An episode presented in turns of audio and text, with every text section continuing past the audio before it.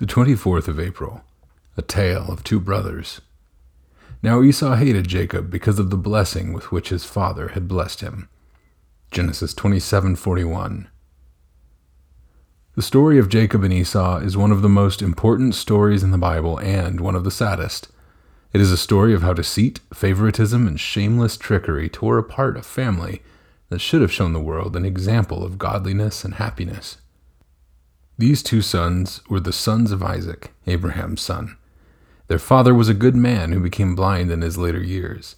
Their mother showed favoritism to the younger son Jacob. Jacob was a stay at home guy, while Esau was a hunting and shooting man of the outdoors.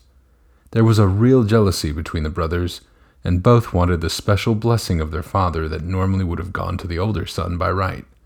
However, with the connivance of their mother, Jacob tricked Isaac into giving him the father's special blessing, and once it was given, it could not be withdrawn. The rift between the brothers caused no end of problems for the people of Israel for years to come. This gives us a very clear warning about family relationships and the danger that can be done when we allow these to go wrong. There is no place in Christian families for jealousy, dishonesty, and favoritism. The New Testament teaches that every family should be rooted and grounded in love. Christian families are to show a Christ like example to an often dysfunctional and deeply sad world. And a prayer.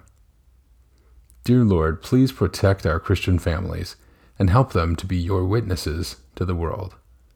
Amen.